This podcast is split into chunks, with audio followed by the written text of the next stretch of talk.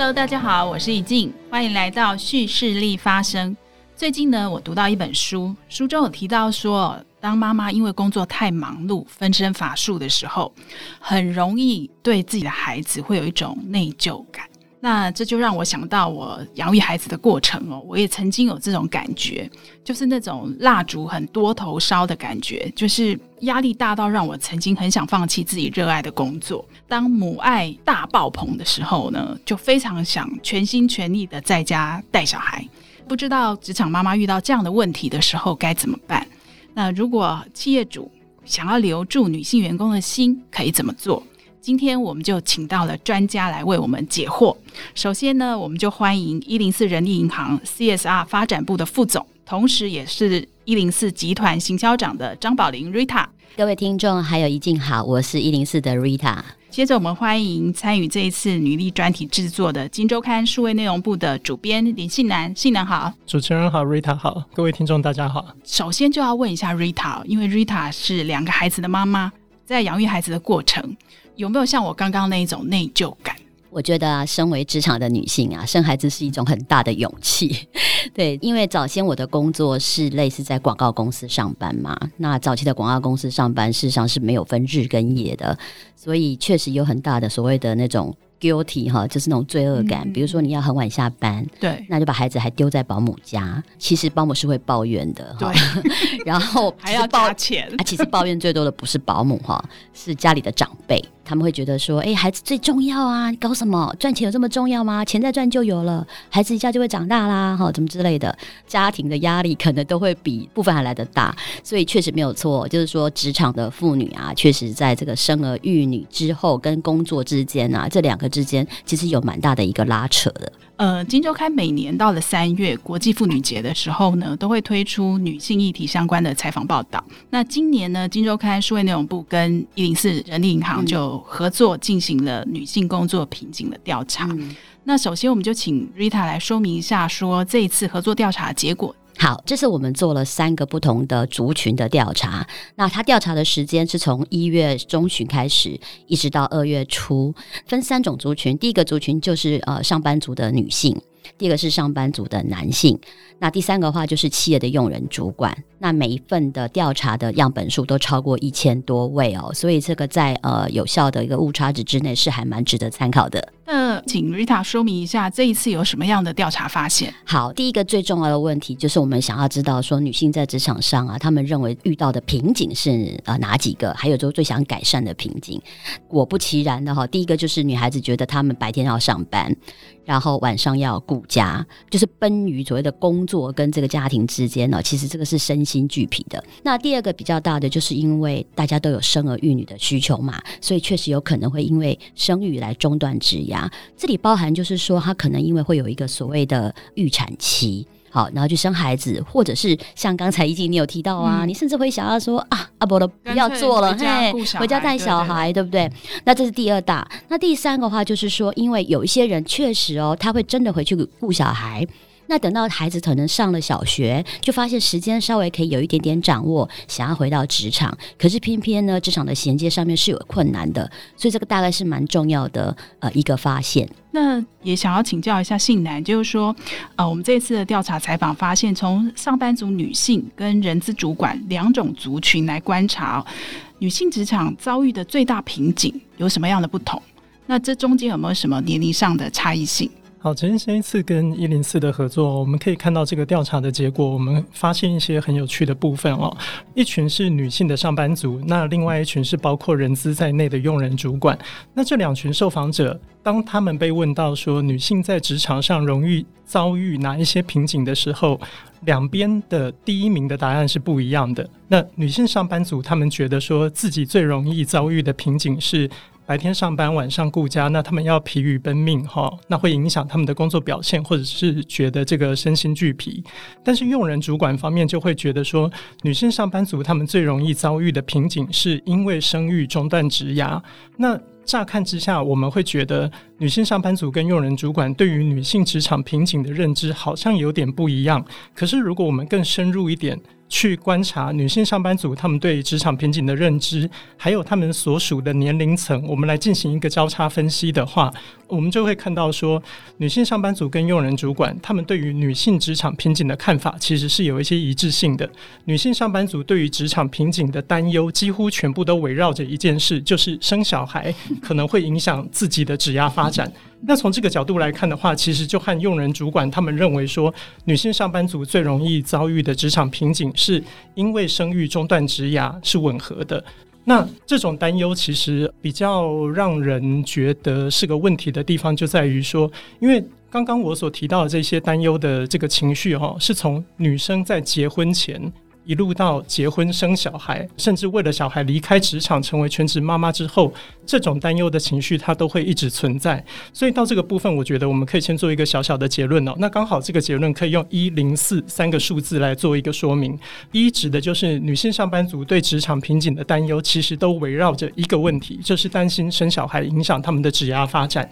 那零是什么意思呢？万一女性上班族为了照顾小孩离开职场，他们最害怕的就是自己照顾小孩的这几年，他们的职场资历会归零。嗯，如果小孩长大了，他想要回职场，那这一段空白期对他们未来的求职可能是不利的。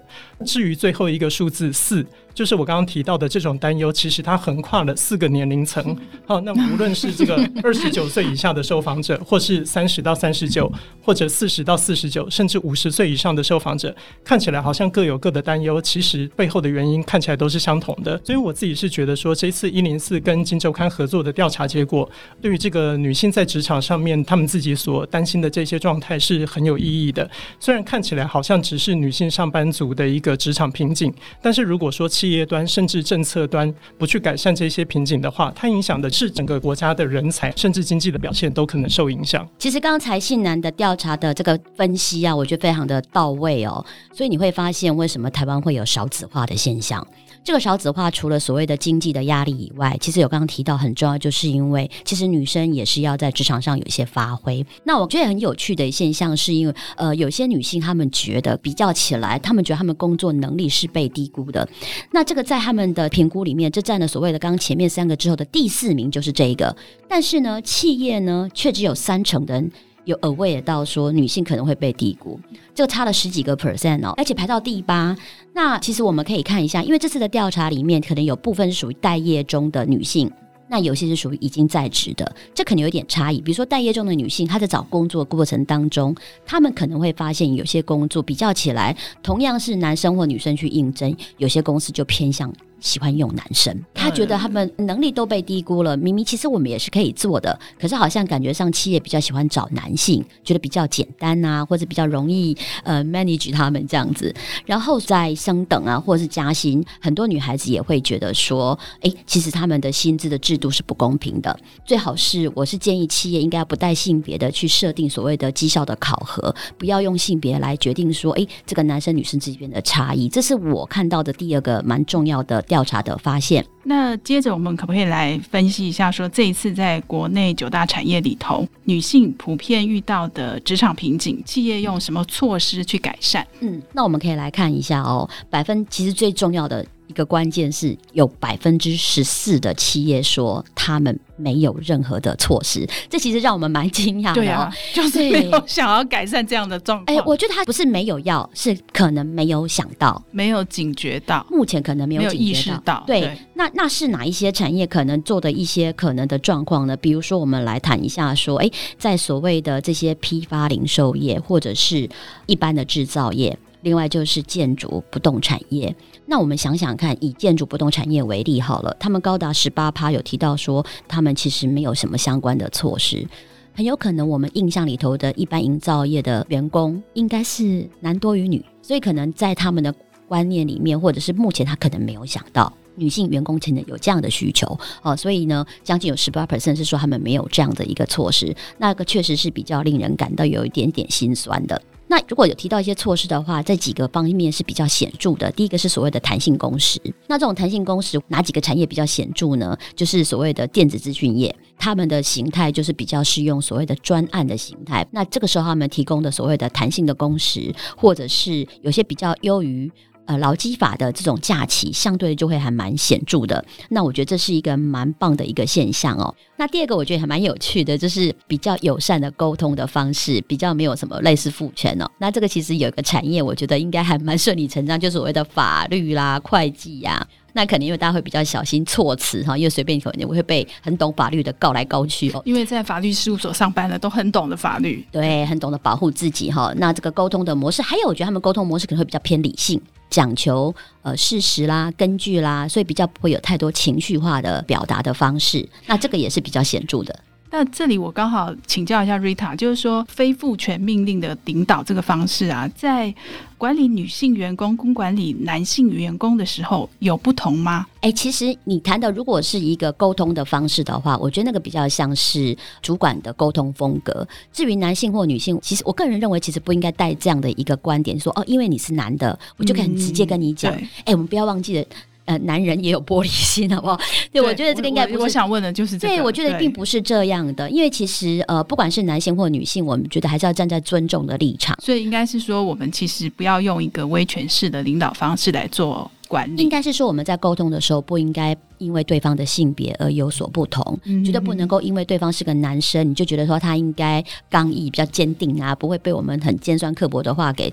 刺激跟伤害到，我就不可以这样想。对，就是管理上不能有这个男女的刻板印象。对，对，那或者是说，哎，你会觉得女孩子好像比较容易受伤，于是你就很迂回、很迂回，或者不跟她讲清楚，那反而造成大家沟通上的误解。所以我觉得应该把性别这个议题先拿起来，先抛掉，应该是讲说我们该用什么样的方式跟员工进行比较好的沟通。对，倒不是因为他的性别来做一个取舍。嗯呃，另外呢，我们这次的调查也有发现说，在解决女性上班族疲于奔命的这个问题上啊，其实如果做好托育跟托老的措施，其实会有很大的帮助。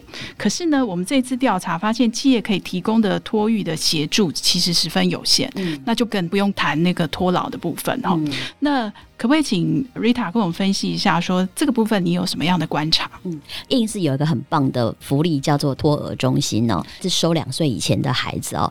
我们可以去想一下哦，其实他要完成这件事情的第一个很重要的关键是最高主管的。坚持，嗯对，因为其实你要改变的东西还蛮多的，比如说你要能够硬体的设备的部分，光是硬体你就要能够符合法规，不管是消防法规啦，啊，或是硬体设备等等，你要重新改建。一开始我们在做这件事情的时候，大概花了八个月的时间，把这个空间给 set up 起来，然后是设在公司内，设在公司的二楼，对。然后第二个呢，是我们找了十五位哦，包含老师、厨师、护理师哦这样子的人员，一共有十五个。而且是专职的，是我们公司的员工，他不是外发，是非常好的福利。对对，然后呃，都完成以后，你要经过一些呃，就是消防法规的一个检测嘛。那你们要知道哦，初期呀、啊，你知道我们刚有十五个工作员人员，对不对？你们猜有多少个孩子？你这样讲，可能人数很少，所以是非常好的比照顾品质。没错，我在第一次只有九个。baby，那真的是老师的比例比小孩子的比例还高。对对对，那这个产生一个什么样的现象呢？第一个就是，其实老师或者是这些工作人员有一点点难过。怎么这么少孩子来这样子？那其实为什么会做这个托婴？是因为确实有调查员工的需求。可是为什么会这么低？对不对？因为其实员工也还不太放心把孩子交到一个全新的就所谓的场域。对对对。哦、然后所以那个时候的负责人就告诉这些员工说：“你们不要觉得难过，我们就先做，这样很好啊。因为我们刚好给最好的照顾，我们大家可以把这个 SOP 都熟悉起来。”哦，那对不对请教一下，那员工所付的费用呢，跟外部一样，还是说有公司的一些？哦，公司还有补助，而且事实上政府也有补助。嗯、那实际的金额，哎、欸，我也不知道，因为我自己的孩子已经很大了，我也没有送进去。但我所知道是非常非常低的一个价钱。还有一个重点哦，就是说一开始只有九位嘛，那我昨天有去问了一下，目前呃，我们托儿的小朋友一共有高达。五十九位。第一个就是说，呃，像我们现在有些女性的同事，或者是男性的同事，他们的老婆怀孕了。现在开始都要去预约，已经排到明年，排到明年三月了。请注意，现在是二月啊，排到明年三月了。对，所以其实我要讲的就是说，呃，有个很重要的关键是在于，当我们做了做这个措施之后啊，其实我们员工的久任率是提高的。然后女性员工她去生孩子以后回到职场的时间是加快的，因为她会觉得说，我其实不用把孩子送出去外面了，嗯、我可能孩子到三四个月稳定以后，我就跟他一起上班，他早上就把孩子抱来叫。给老师，然后呢六点下班以后，他就把孩子接回家。对，所以这其实员工对公司的所谓的 commitment 啊承诺，事实上是相对是提高非常的多的。我觉得这个真的是一个非常棒的做法，嗯、就是。呃，光是妈妈可能上班途中，假设小孩子今天生病，或者是说有什么身体不舒服，但是他在办公室的空间里面，他可能就可以看到孩子。就是、欸、其实我们还有提供他们 camera。它事实上是有个远端监控，哦，而且还可以提供给阿公阿妈。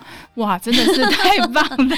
对，所以其实我觉得呃，支援系统哦，对个家庭是很重要的，因为我们谈友善职场，不是只有针对女性，对，其实是否家庭。对对对，那我们呃也提到说，我们不但要照顾员工，也要照顾员工的家人。对，所以这个是我觉得是，当你有这样资源系统的时候，我相信女性就不会告诉你说我因为生育而中断我的职涯。对。呃，一零四这个做法真的很好。这边呃，我也提供一个，就是我们这一次这个专题，其实我们也去采访了富邦文教基金会的执行董事陈爱玲小姐，她也提到说，在他们的基金会里面呢，其实员工的小孩放学之后，其实可以进到基金会来写功课，等妈妈一起下班。我觉得这种方式其实也可以提供给企业参考。嗯、呃，接下来我们要请教一下信男，就是说这几年因为疫情的关系，在家工作其实变成一种新常态。不过我们这一次。调查发现说，女性呢申请在家工作的这个弹性，其实除了科技业占三成，其他的产业其实明显是偏低。那可不可以请信兰分享一下，就你平时在国际新闻的观察，其他国家女性在家工作有什么样的趋势？那我们就拿这一次一零四的这个调查来看哈。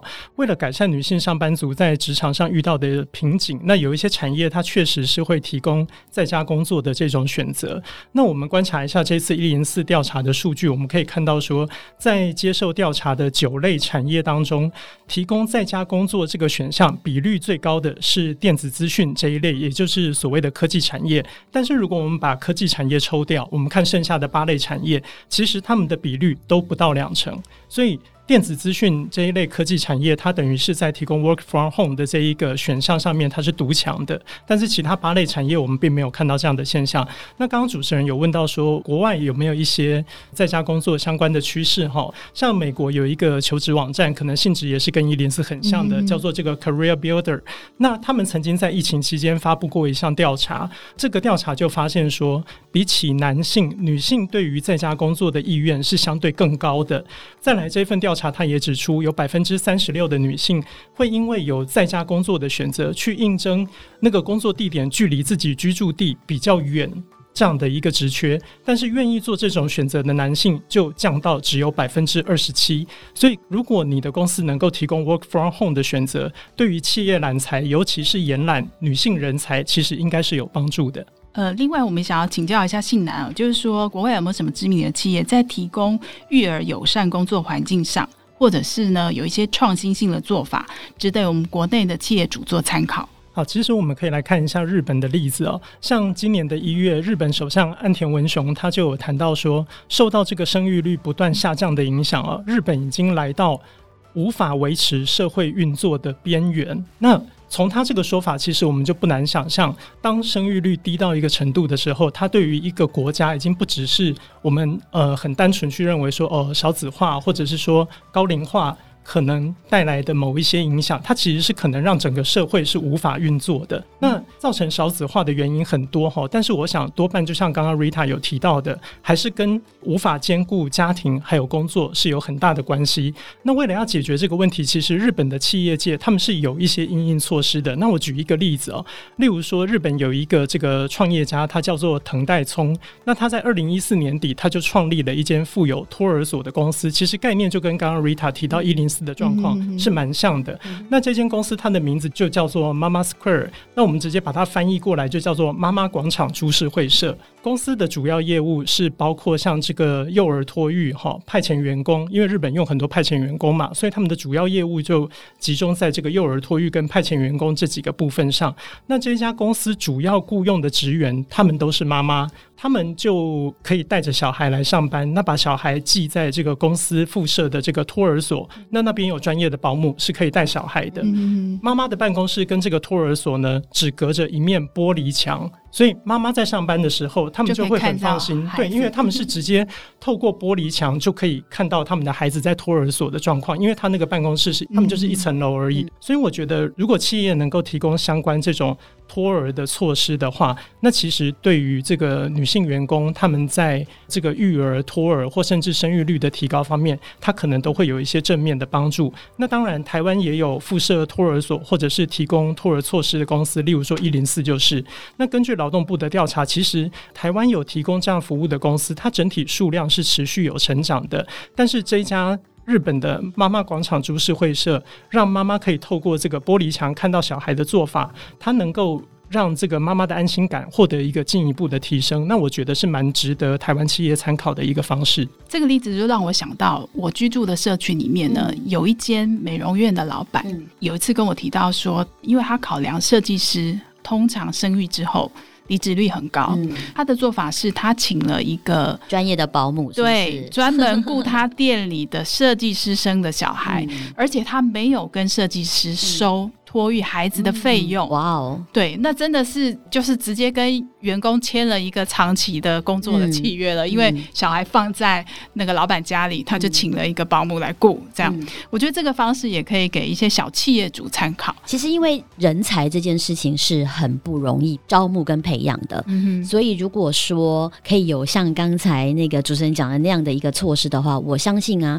这样子对一般的企业来讲，不管是大中小哦，他们在人才培育的。成本上面啊，是一定可以降低很多的，因为我们都知道说，一个员工的离开，然后找一个新的人，在这个其实中间你要负担的成本，很可能是原先的一到两倍以上。那我相信，就说，因为其实呃，如果有这么好的一个资源系统的话，我相信大家应该会蛮放心，多生几个孩子。嗯、对。那这一次呢，我们的采访里头呢，我们也走进了那个竹科的厂商环球金董事长徐秀兰他们的公司。嗯、那徐秀兰她董事长有提到说，女性的一些细腻。的特质，呃，很适合担任像财务、采购，甚至呢，他们 MIS 的主管其实都已经有女性在担纲。那我就想请教一下 Rita，就是说，就你来观察女性的这些柔性特质哦，在管理上有什么样的优势？嗯。其实回答这个问题之前，我还是要讲一下。然后又补充了，哎，对，因为我觉得这个跟女性的特质，这个一定要画上等号吗？因为前面我有提到说，其实呃，职场的沟通是一个所谓的呃个性跟态度，跟你自己要具有同理心。我相信男性也会有同理心。嗯、OK，所以呃，我还是一直很想要鼓励大家把性别这个标志拿掉。像我可以给大家另外一个数据哦，就是我们在问女性说，你觉得你自己的能力呀、啊，或者是说呃。职场上的优势，其实女性会提到说，第一个当然还是会选细心。比如说，女生自己觉得我八成的人是觉得我自己是有细细心这个特质，可是有更多的也会去提到说，哎，我是认真负责跟我的稳定度。可是相对的，我们去问企业的时候，企业会给女性这个细心特质之外，他们在所谓的其他的特质的给的分数就不高了。那他们第二个反而讲的是叫所谓的沟通能力，可是也不到五成。我要讲的意思就是说，其实女性的一些特质是被企业给低估的。第二个，刚刚讲到沟通，那我还是要讲到，就是说，当然女性会有一些母性的光芒哦。嗯、不过私底下讲，有些女性也蛮强势的嘛，对不对？嗯、也没有说一定就是一定是这样。所以我还是要讲说，虽然说大家都会觉得说哦，以身为女性来讲，我们可能会比较呃温柔婉约啊，但我觉得也不见得是这样。我觉得还是一个沟通的特质比较重要。还有就是说，你怎么样去站在这个呃所谓的管理阶层的角色。色，你顾及到每一个人，然后所以男性也是可以做到的，对，所以不要说只是女性。那也回过头来讲说，有一些工作也不见得一定只会认为男生可以担任。呃，以我们公司来讲，我们公司的女性主管跟男性主管的比例几乎快要一比一。然后也不表示说，哎，是不是很多人都会觉得女生不适合去做工程师啊、半导体的这些什么的呢？也不一定啊。对，其其实我觉得我们可以打破这个性别的一个考虑。那第二个也给大家一个观念，就是说，你们知道吗？就是现在劳动人口里面，女性是大于男性的。全年龄来看哦，我们现在女生的人口是大于男性的，所以不要忽略的，就是说，其实如果我们没有把女性的需求摆在很前面的话，那其实可能会丧失掉蛮多的这优秀人才的这样的一个呃承接。所以还是要跟大家提到说，我们不一定要去看所谓的男女性。而是站在就是说，到底我们优秀的员工需要什么样一个支援系统？呃，今天很谢谢 Rita 及信男哦。这我们这一次的调查采访发现说，台湾有越来越多的女性其实勇于突破自己职涯上的玻璃天花板。那相关的报道可以点击我们的资讯栏。呃，我们女性其实追求经济独立，拥抱公平，同时也追求身体的自主跟心理的健康。呃，我们要享受当妈妈的幸福感，但是我们也需要友善的工作环境。相信我们女性朋友都可以勇敢的破框，一起共好。谢谢 Rita，不客气，谢谢大家，谢谢西南，好，谢谢主持人，谢谢。